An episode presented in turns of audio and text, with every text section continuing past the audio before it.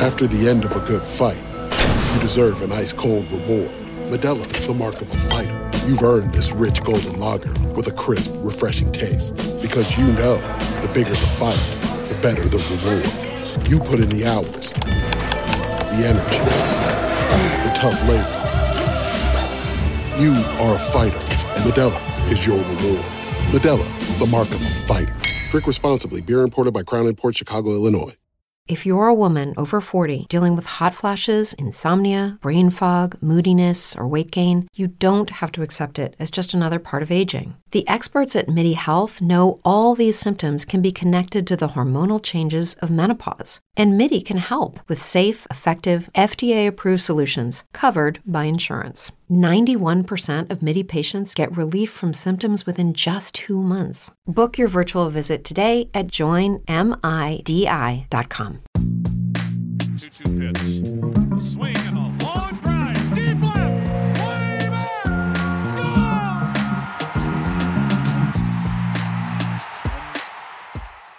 Hey, everybody. Welcome to another Baseball America podcast. I'm Kyle Glaser. We've got another great show for you today. We're here to recap what was a very wild, wild card weekend, and we're going to look ahead to the division series. To do that, I am joined by my friend and coworker, Geoff Pontes. Geoff, I, I want to start with before we dive into any of the series and look ahead to the division series. When Major League Baseball first announced they were expanding the postseason and including this wild card round, uh, you know, six teams in each league, three game wild card series, I was a little concerned it was going to water down the postseason, just the level of competition, and, and almost make it, I don't know, a little bit of a participation trophy to get into the playoffs, make it too easy, and, and the caliber of play we would see uh, just wouldn't be up to what we were expecting in October. Having gone through our first year of the wild card series as it is formatted currently, I have to say I was wrong. This was an exciting, exciting weekend of baseball. Uh, Friday and Saturday saw some great pitching performances all the way around absolutely playoff caliber aces going at it. And then Game Three Sunday Padres Mets was uh, was a classic in a couple different ways. Maybe not in the score, but a, but a great game nonetheless. I have to say, I, I came into this a little skeptical of, of the wild card series in this postseason expansion, but after watching it play out in real time, I'm in.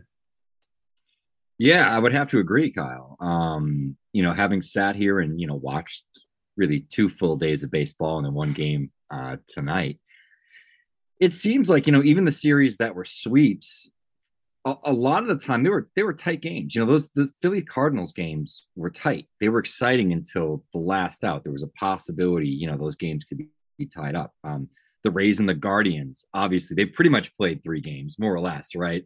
Um, really tight games. Uh, i would say that you know the, the the mariners and the blue jays first game maybe not so much. Second game come on i mean they come back from you know a seven run deficit I don't even know if I don't think we've seen that before uh, in the history of the game, if I'm not mistaken.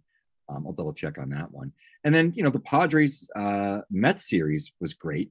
And there were a ton of battles there. That went three. Um, and a lot of excitement, a lot of passion. And, uh, you know, we got our deciding one game, you know, winner takes all. And uh, it went to San Diego. So really exciting series overall. I think the quality of the teams in the playoffs overall was really good. Um, just kind of answering the watered down product thing. I think everybody was so, sort of concerned about that, right? We look at the NBA playoffs and some of these leagues, and it's like there's teams that kind of are on the bubble that make it, and you're like, all right, these guys are going to get washed in round one. And that ha- often happens. Well, I didn't think that was the case. Even with the sweeps, I thought it was sort of the nature of the shorter series that a lot of these, if they were seven game series, best of four, uh, excuse me, best of seven. Um, it wouldn't have shocked me if these games, you know, series went five or six games and and, and that, or even seven. Um, so yeah, I thought overall really good matchups, really good teams, and we haven't even seen the best teams in the playoffs yet, based on you know the actual production during the regular season. That's really exciting. I'm looking forward to seeing the Astros how they sort of deploy this incredibly deep arsenal of weapons. They have seven starters more or less if you count Hunter Brown. Um, could be really interesting with the way starters sometimes get deployed uh, in relief roles, long relief roles in the playoffs and some of these tight games. That could be a deciding factor. I think the Dodgers, of course, you can never count them out. Um, the Yankees, we got some got a little bit of drama with the Yankees now, with Aroldis Chapman being dismissed, not being on the playoff roster. Um, you know, go right through. So I'm I'm really excited to dive into it. Let's talk about the, these games, and then you know a little bit about the games that are going to be upcoming on Tuesday and the rest of the week. Yeah, I mean, we have to start with the Mets Padres series, the only series to go three games. And Geoff, for all of our listeners out there, I want you to pull out your phone and read the text message that I sent you at the end of the second inning. I think I remember what it was, but I I, I don't want to paraphrase, so I'll just make sure that I get it correct. Um, and it was Musgrove has the look. He's got this, and that was 749. So we're, we're talking like the second or third inning. Yeah, I texted. I agree. Of- I thought the body language between him and Bassitt it was noticeable, as you said. So yeah, I mean that that was the thing that jumped out to me. I texted you. I texted some other friends. Watching Chris Bassitt, obviously he was really struggling with the PitchCom, and you know you could see he was flustered. I mean, you could see it with his pitch execution. He was falling behind batters. The Padres were working a lot of bats against him. Whereas Musgrove, when he walked off the mound that second inning, I mean, you could tell he he had this. I mean, and that was just so so so clear, and it played out that way. I mean, it was something where just it was night and day the body language between the two of them. And look, Joe Musgrove went out and pitched his tail off, and you know, for anyone who's been paying attention, he's been doing this all year. He has a sub three ERA. He allowed one run in his final four starts of the regular season. This wasn't a surprise for anyone who's been paying attention. In terms of the substance check, here's what I'll say. I think it was interesting because I, I, have a lot of family and friends on both sides, Mets fans and, and Padres fans, and the Mets fans were apoplectic that look at what's on his ear. He's totally cheating. This is ridiculous. You know, Twitter really set them off, and all the Padres fans were going, "That's so bush league of Showalter to you know check and yada yada." Look, I get Buck Showalter. I'm sure that word filtered its way down from the Mets front office down to the dugout that hey, there's pictures of him. It looks like something's on his ear. Go out and check it. And I get it from the Mets perspective and Buck Showalter's perspective. Hey, let's go out and check this. But here's the thing if you're going to do that, you better make sure you're right. Because if you're not, you're just going to tick off the guy who's already taking it to you. And that's pretty much what happened. I mean, this, I mean, Joe Musgrove had the Mets number all night. He was getting to swing early in counts, uh, getting ahead of hitters, you know, a lot of weak contact early.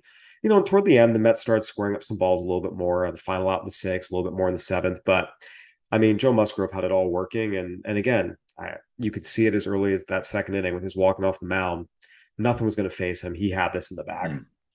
Yeah, and you know, as for the the the whole substance thing, um, you could look at his ears, and it, he wasn't going to his ear at all. Um, he's going to his hat. He was going and kind of wipe off his fingers. Um, also, the way, um, the type of stuff that Musgrove throws, and the fact that he pitches to contact quite a bit, It's kind of counterintuitive to the whole spin thing. Um, he was throwing a little bit harder tonight. He was amped up.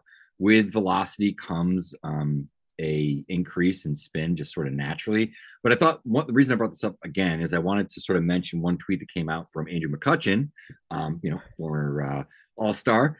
Um, said MVP. would go. I guarantee Musgrove is red hot in his ears. Pitcher use it as a mechanism to stay locked in during games. Burns like crazy. Now I don't know why some guys think it helps them, but um, it it doesn't help in any way. It's not sticky, yada yada yada. And a couple other guys confirmed it. Um, Brent Rooker was mentioned that guys at the end of the AAA season were using it, um, just sort of to feel something. Uh, it's one of those things like smelling salts. Like remember, like before, like you know, varsity games, we'd, we'd rip some smelling salts, like run out of the field or whatever, football or you know, you know, hockey, kind of the same thing. I, I, think it's just probably one of those things. He wasn't going to it. It doesn't. It. I think didn't think it had an impact. It, it didn't. And again, yeah. this is you know people barking on Twitter and trying to find yeah. excuses. People are upset, looking for stuff. Joe Musgrove just had his number, and people are going to spin rate. Yeah, it's called adrenaline. You're throwing harder. You're making your first yeah. career postseason start for your hometown team. The crowd's rocking. You want to silence them. I mean, adrenaline, velocity, more spin. This was just a great pitcher going out there and yeah. doing what he does best. And give Joe Musgrove and I don't blame, credit. Yeah, and credit to Buck for checking him too. Like it's you know it's all part of the game within the game. Like I, I that's the stuff we just got to you know I guess not being involved from a fan perspective, I can just sort of take a, a step back and just enjoy all the madness. But I understand why they why everything. Well, it's part it's part of the gamesmanship. Hey. I had no there's nothing wrong. Again, yeah. Buck going out and checking totally fine. But again, if you're going to take that step, you better make sure you're right because otherwise you're just going to piss off the guy who's taking it to you. So mm at the end of the day, though, the Padres, um, I think what was really impressive, especially, you know, game one, coming out and jumping on Max Scherzer for four homers and seven runs. You know, if you had told me, and, and I picked the Padres to win this series back on our wild card preview podcast, but to me, my thought was if they were going to win game one, it would have been, hey, Yu Darvish out dueling Max Scherzer, a 2 1 type of game. If you told me the Padres are going to hit four homers and four and a third innings off Max Scherzer, score seven runs off of him, I would have said that would have been a stretch, especially given the Padres' lack of power this year. But they went out and they did it. And, and what was cool with them the series, their offense, and really, this team has not been a high functioning complete offense very often this year. Um, this has been a very, very, very pitching driven team. But it was really cool to see throughout the series. This was a team that was working counts. They were having great at bats, one through nine, top to bottom in the lineup.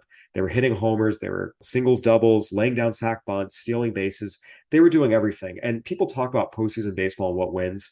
It's being complete. It's being one through nine. Everyone's a threat. You can hit for power. You can hit for average. You can do the big things. You can do little things. If you're one dimensional, you're not going to make it very far. And it was really cool to see the Padres kind of play that complete game over the course of the series. They hit for power. They did the little things. They did it all. And, and that's why they're moving on. And, and really the big, big key for them this series was the bottom of the lineup, and specifically Trent Grisham, who, just to be frank, was in there this entire season solely for his defense. And he showcased that a little bit in the series too. But mm. offensively, it was hard to watch a lot of the year. And he came out this series and just absolutely tore it up. But I mean, overall, the bottom of that lineup, the bottom three guys, you know, four for 11, two doubles, a homer in the first game, homer and three runs the second game. Tonight, four for six, four runs, three RBIs. I say tonight, we're recording this Sunday night after uh, the conclusion of game three. I mean, when you get that kind of production from the bottom of your lineup, you're in great shape. And give Trent Grisham and Ha-Seong Kim and Austin Nola credit. Again, you know, Joe Musgrove is the reason they won this game tonight, but you need runs and support. And and everyone chipped in a little bit. Again, Juan Soto laying down that sac bunt, that was great. Um, but for the bottom of the order to do what it did this entire series, and especially in the clincher, it was impressive. And, and I talked about Ha-Seong Kim and been hitting really well since July, but I can't sit here and tell you I thought Trent Grisham would hit two bombs and, and really be the best offensive player of this series on either team. I would not have predicted that.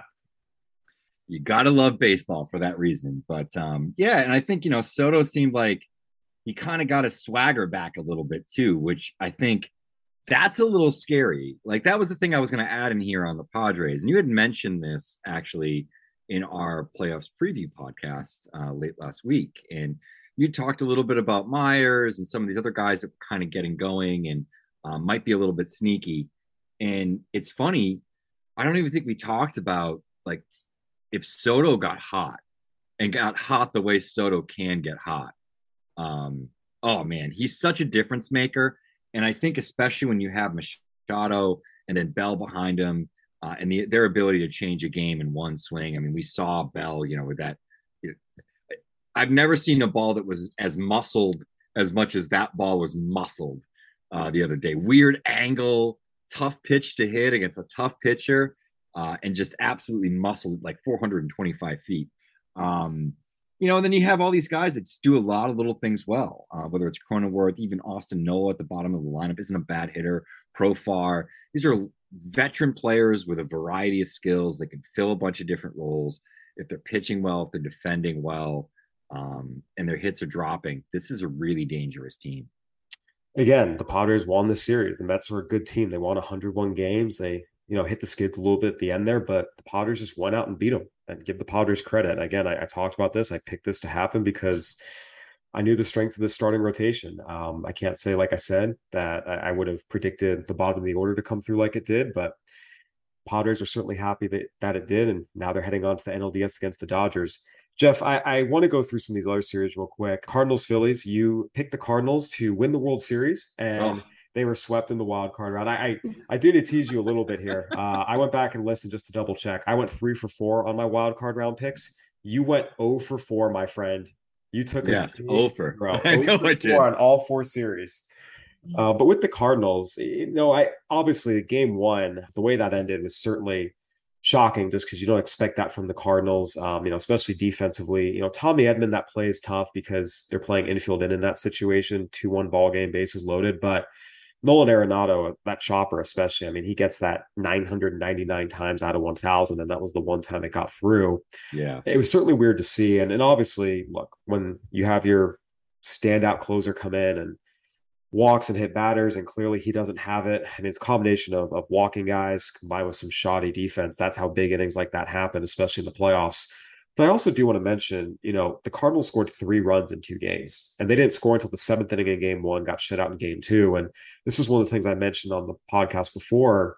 This offense would disappear at times, especially when Paul Goldschmidt wasn't going well. And and we saw that. This was just and again, first of all, give Zack Wheeler and Aaron Nola credit. These are two of the best starters in baseball. They went mm-hmm. out, they did their job. The Phillies bullpen, which has been a big, big issue for them for years, yeah. but they they have some good arms. They brought in this year a couple guys. Seranthony Dominguez coming back is a big one. Um, you know, the Phillies pitch well, give them credit, but this is where again the Cardinals, this this was kind of their weak point. Their offense would disappear for stretches, and three runs in two games just isn't going to get the job done unless you're the Guardians.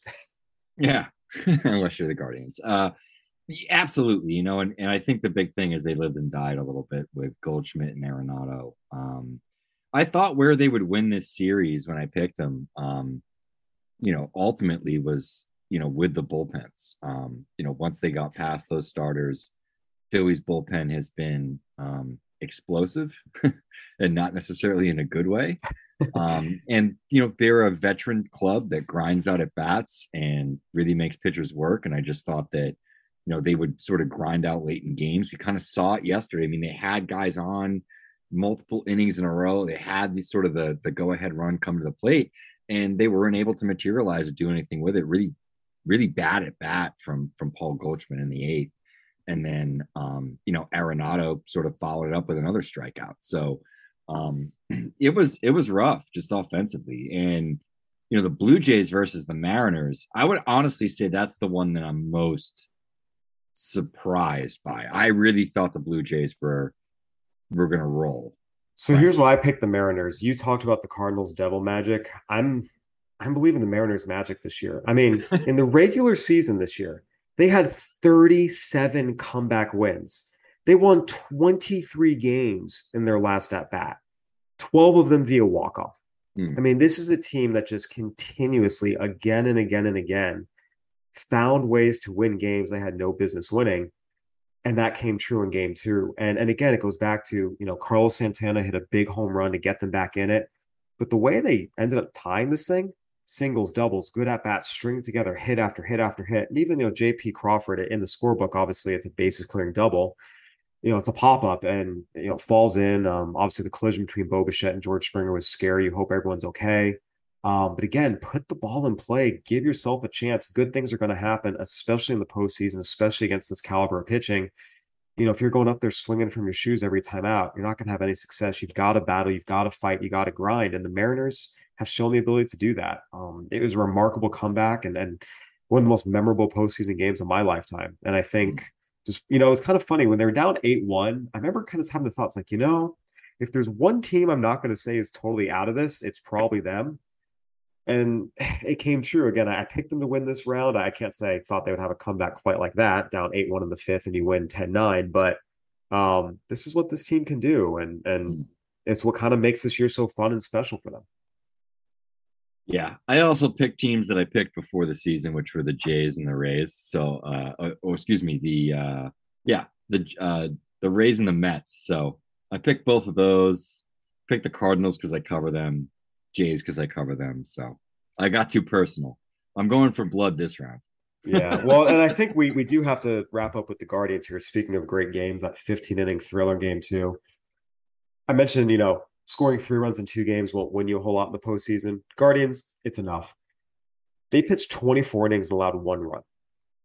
That's a remarkable. And again, we knew this was a great pitching staff. If you told me, oh yeah, they're going to shut anyone down, especially a Rays offense that, as I've been trying to tell everyone, is not that good they match up well. That works better against inferior pitching. When you're facing a team like the Guardians, you need impact hitters. and They just didn't have it. But still, that was a remarkable performance. And Oscar Gonzalez, you know, it's funny. During our wild card uh, preview podcast, I was I had so many different thoughts rolling around in my head. I uh, talked too fast and uh, made two mistakes. First, I mentioned Bradley Zimmer was DFA'd. He was actually traded, and so I want to issue that correction. But also in talking about how moving Zimmer, eventually DFAing Bradley kind of helped out the lineup. You bring up Kwan, allows you to put Naylor more first base. You know, Owen Miller didn't have the best year, but but I stand by it. He can hit, and he was an upgrade over what they had, taking the roster spot. Oscar Gonzalez came up midseason. There was an opening for him in the outfield, in part because of some of the decisions they made with their roster. And he was great all year, putting together our all rookie team. You know, this was a historically good year for rookie outfielders. You had Julio Rodriguez, Michael Harris, and Steven Kwan, all three of whom were, were lights out in different ways. In a weaker year, Oscar Gonzalez would have made our all rookie team. He was really, really good. And it was funny. I was actually sitting with a Guardians fan as that game was unfolding in extra innings, and Gonzalez came up, and the guy I was sitting with, who's a, who's a diehard Guardians fan, watches every. He's like, he's gonna he's gonna end it right here. He's gonna hit a walk off to end it, and he was right. He was just a few innings early. It's just one of those things where another guy brought him up midseason, making an impact. And, and again, Guardians once again, uh, you you talked about they have a lot of depth in that organization. They make smart choices about who to put on the roster and who not to, mm-hmm. and paid off for them in a big way. Pretty dramatic fashion to end a, a classic. And I think you had mentioned this in the in the preview podcast, but there's sort of this classical build for playoff baseball as well in terms of they they execute the fundamentals very well uh, defensively um, you know offensively in terms of putting the ball in play. Uh, there were a lot of strikeouts in that game but typically they're not a high strikeout team. Um, they can run the bases a little bit. Um, so you know they're dangerous in those situational sort of aspects of the game that i think you know in this series are ultimately what separated them um, from tampa who's also you know a fairly good defensive team. But I just think when you look at this roster, right, you go through like Kwan, Rosario, uh, Ramirez, Naylor, you know, Gonzalez, as you mentioned, Giménez, Brennan, uh, Hedges, Straw. These aren't anybody that they signed as a free agent. A lot of these guys are either homegrown players or guys that they acquired.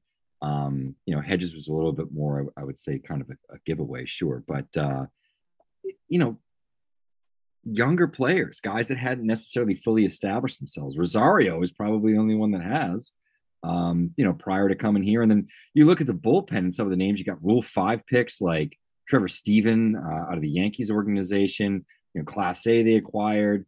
Um, Sandlin was a draft pick years ago. Eli Morgan came from, uh, you know, um, Gonzaga. Uh, he was a draft pick, but yeah, yeah. And, and Sam Hentges. Enyel De Los Santos. I, like he's been on what three or four organizations at this point, and he pitched a huge inning for them. And then Sam Hentges is another, you know, internally developed guy. He comes out and pitches three great innings. Um, you know, allowed three hits, but didn't walk anybody. Struck out six, and you know, ultimately ends up getting the win. Yeah, Sam Hentges and Nick Sandlin uh, have been two really underrated relievers for the Guardians. Um, you know, James Karinchak and Emmanuel Clase get a lot of the love as they should, but um, those two have been great. And yeah, Enyel De Los Santos. I wrote him up as a Mariners prospect. I wrote him up as a Padres prospect, and bounced around the Philly, uh, Pittsburgh a for a minute. Game or a no hitter with the Padres, right? Maybe 18 in that system early in the year. I can remember writing him up when he threw either a no hitter or a perfect game. And then I saw him when he had a decent year, uh, maybe with Lehigh Valley when he was with Philly. Yeah, I saw him eventually with Lehigh Valley, and, and yeah, I saw him like Elsinore. So, but no, it's again the Guardians surprise, surprise, have a lot of really good arms and they're moving on. All right, Geoff. So we've recapped the wild card round. Uh, we're going to look ahead to the division series. Uh, first, we're going to take a quick break. We're driven by the search for better. But when it comes to hiring, the best way to search for a candidate isn't to search at all. Don't search, match with Indeed. If you need to hire, you need Indeed. Indeed is your matching and hiring platform with over 350 million global monthly visitors, according to Indeed data, and a matching engine that helps you find quality candidates fast. Ditch the busy work. Use Indeed for scheduling, screening, and messaging so you can connect with candidates faster. And Indeed doesn't just help you hire faster. 93% of employers agree Indeed delivers the highest quality matches compared to other job sites, according to a recent Indeed survey. What I love about using Indeed is how it does a lot of that organizational work for me. I can sort through candidates, I can respond to them, I can schedule interviews all through Indeed. Leveraging over 140 million qualifications and preferences every day, Indeed's matching engine is constantly learning from your preferences. So the more you use Indeed, the better it gets. Join more than 3.5 million businesses, including Baseball America, that use Indeed to hire great talent fast. And listeners of the show will get a $75 sponsored job credit to get your jobs more visibility at Indeed.com slash Baseball America. Just go to Indeed.com slash Baseball America right now and support our show by saying that you heard about Indeed on this podcast. That's Indeed.com slash Baseball America. Terms and conditions apply. Need to hire? You need Indeed. After the end of a good fight, you deserve an ice cold reward. Modelo is the mark of a fighter. You've earned this rich golden lager with a crisp, refreshing taste. Because you know the bigger the fight, the better the reward. You put in the hours, the energy, the tough labor. You are a fighter, and Modelo is your reward. Modelo, the mark of a fighter. Drink responsibly. Beer imported by Crown Port Chicago, Illinois. Right, we are back. I'm Kyle Glaser here with Geoff Pontes, breaking down the 2022 postseason. We just recapped the wild card round before the break. Now we're going to look ahead to the division series. Geoff, the division series, one kind of fun wrinkle with this now. I mean, it, it would happen occasionally with you know the one game wild card that was introduced a few years back, but nothing quite like this. Three of the four division series we've got this year are all intra-division. Got Astros, Mariners, mm. Dodgers, Padres, Braves, Phillies teams that are all very, very, very familiar with each other. You've got the Yankees and Guardians who've met in the postseason a lot over the years. All of these matchups are, are really intriguing. And I think even the one that what I would look at on the outside and say that's probably the one I would say, you know, more heavily slanted in one direction than the other is the one that was actually the closest among the interdivision series this year, and that was the Braves and the Phillies. Just starting with you, which of these four matchups intrigues you the most? Because there's a lot of storylines all over the place here.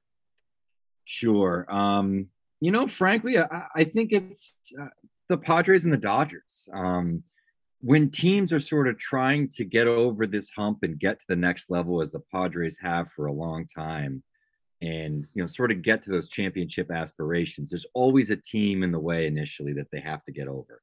The Bulls with the, with Jordan, it was the Pistons in Detroit, right? Um, and you go right through. I think you know, the, certainly LeBron had those with like the Celtics and some of those teams. So we see it here between these two, and like if they can get over that hump, I think that would be huge. What a, what a what a massive victory that could then sort of propel them through the NLCS and potentially into the World Series. But um, when you look at this team's pitching staff, as we said, how they're how they're put together, um, the Dodgers are a little bit beat up. They're still the Dodgers, though. I wonder if this might be this could be a turning point.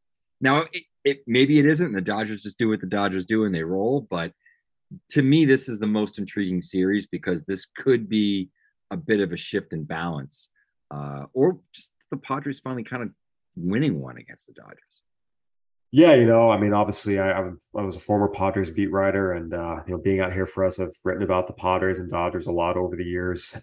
Really, since 2011, this has not been a rivalry; it's been an annual shellacking. Dodgers just taking it to the Padres year in and year out. And there's been so many times where it's like, oh man, the Padres they might finally be turning the corner. They're finally playing the Dodgers tough, and then inevitably the Dodgers would roll. And you look up, and the season series would be 14 to five, as it was this year, or 13 to six, or something in that vein.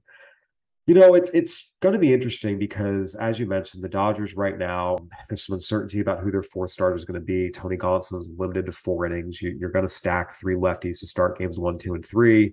Padres, some of their right-handed hitters are, are their strength. So there's certainly some favorable matchups there. Uh, one of the things that'll be interesting to me to see is because, I mean, you can get through it with three starters and you feel pretty good about the Padres' top three starters. But given they already had to go through a wild card round, the way the schedule kind of lines up, if if you have a healthy and effective Mike Clevinger as an option to start one of the games, just depending on how the series plays out, that could be an advantage because if the Padres have a healthy, effective Mike Clevinger over whatever the Dodgers are going to have to cobble together, if they need to use a fourth starter, that changes the dynamic. But again, a short series, five games, I don't know if it's going to get to that point.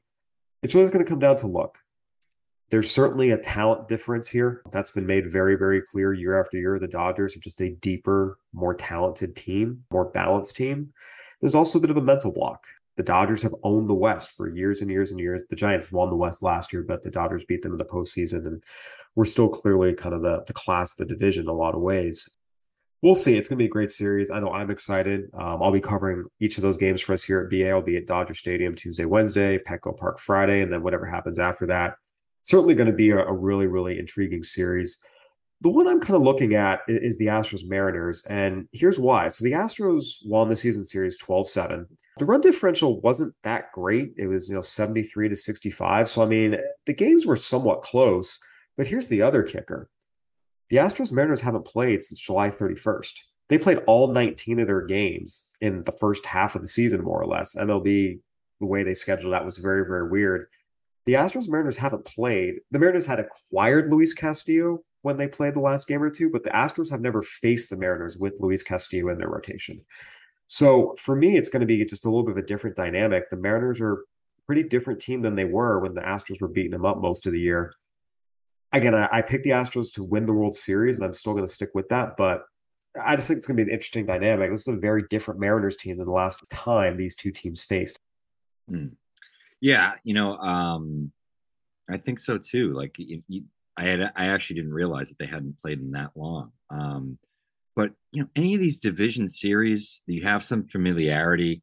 Um, you add in the fact that you know the Mariners can roll out, you know, a pretty formidable uh, group of starters at the beginning of the series still, and they're mixing in guys like Kirby, you know, into the bullpen. Um, Brash, they have a lot of different looks. They might be able to sneak up on them. It's just I, I have such a difficult time betting against the Astros, you know, especially leading up to the World Series. Um, when they're playing some of these super teams, different story. Um, but I don't know. It's just it, it's so hard. It you know it could it could go to the distance, but I do think ultimately the Astros prevail. But it wouldn't shock me if you know the Mariners do take them. Um, you know the full series. Yeah, again, when you have this much familiarity, a lot of things can happen. As much as we talk about all the different possibilities, if you ask me to make my picks, I would pick the Braves to beat the Phillies, the Astros to beat the Mariners, and the Dodgers to beat the Padres in this division series. The one series that I'm looking at, and I talked about it during our postseason preview podcast before the wild card round, the Yankees took it to the Guardians during the year. The Yankees won five of six games. They, they crushed them on the run differential. But I got to tell you, I like this matchup for the Guardians. I like the pitching staff. I like the way they play. We've talked about they're built very, very well for the postseason you know, the Yankees finished the season strong, and a lot of that was Aaron Judge driving them.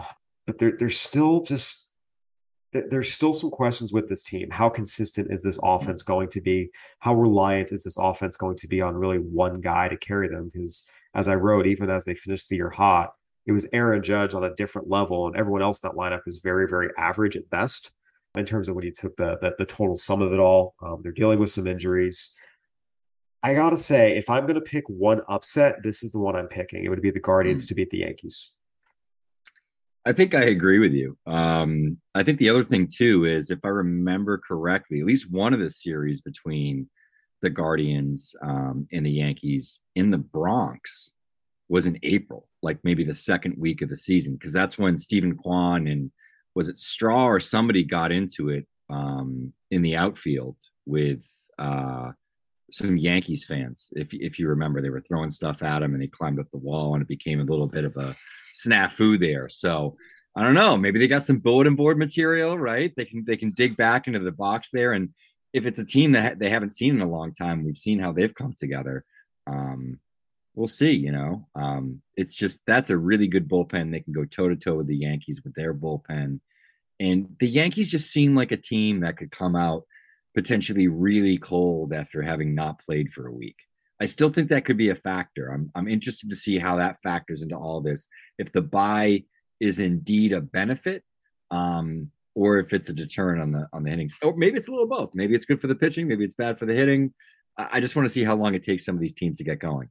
Maybe some teams come out hot out of the box, but it will be interesting to watch.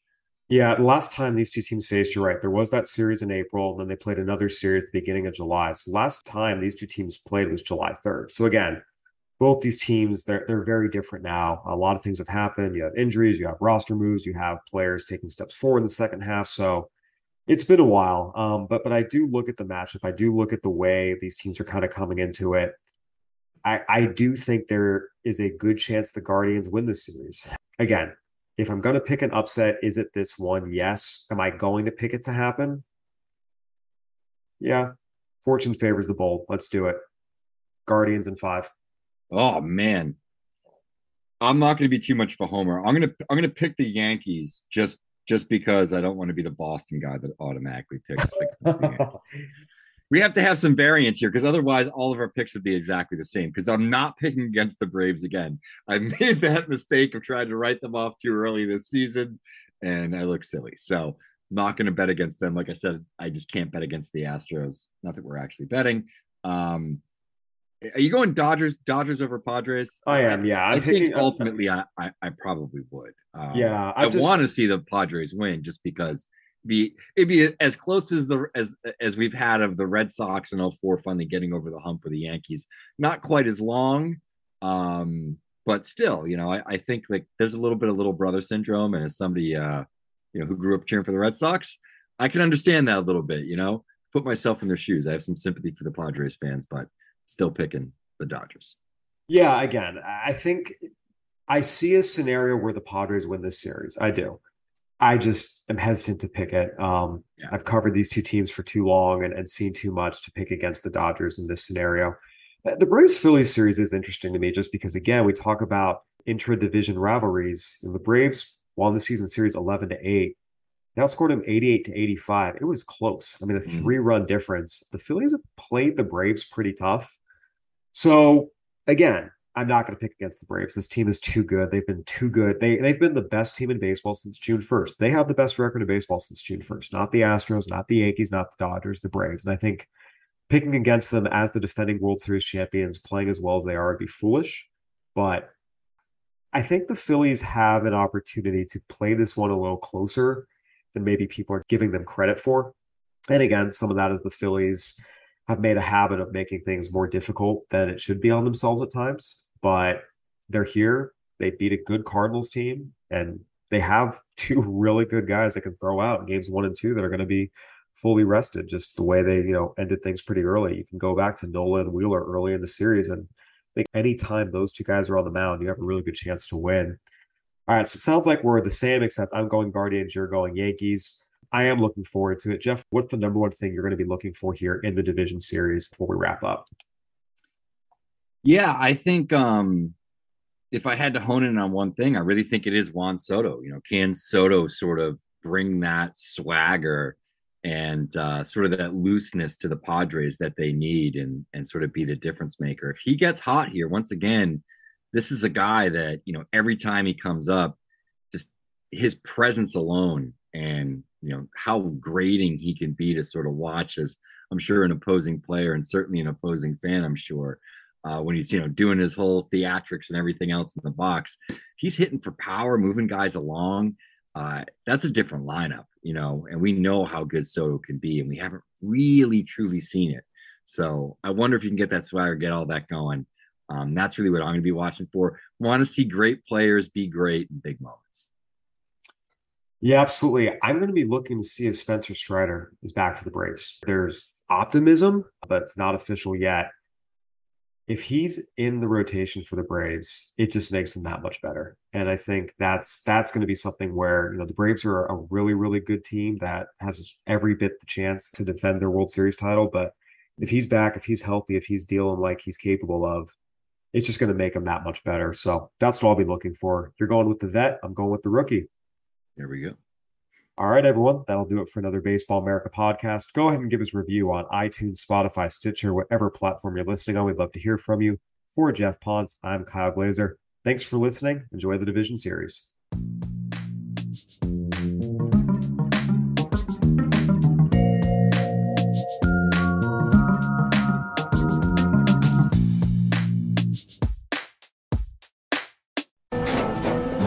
After the end of a good fight, you deserve an ice cold reward.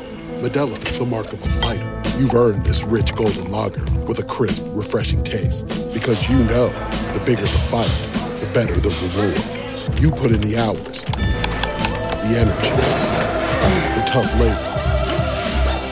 You are a fighter, and Modelo is your reward. Modelo, the mark of a fighter. Drink responsibly. Beer imported by Crown Port Chicago, Illinois.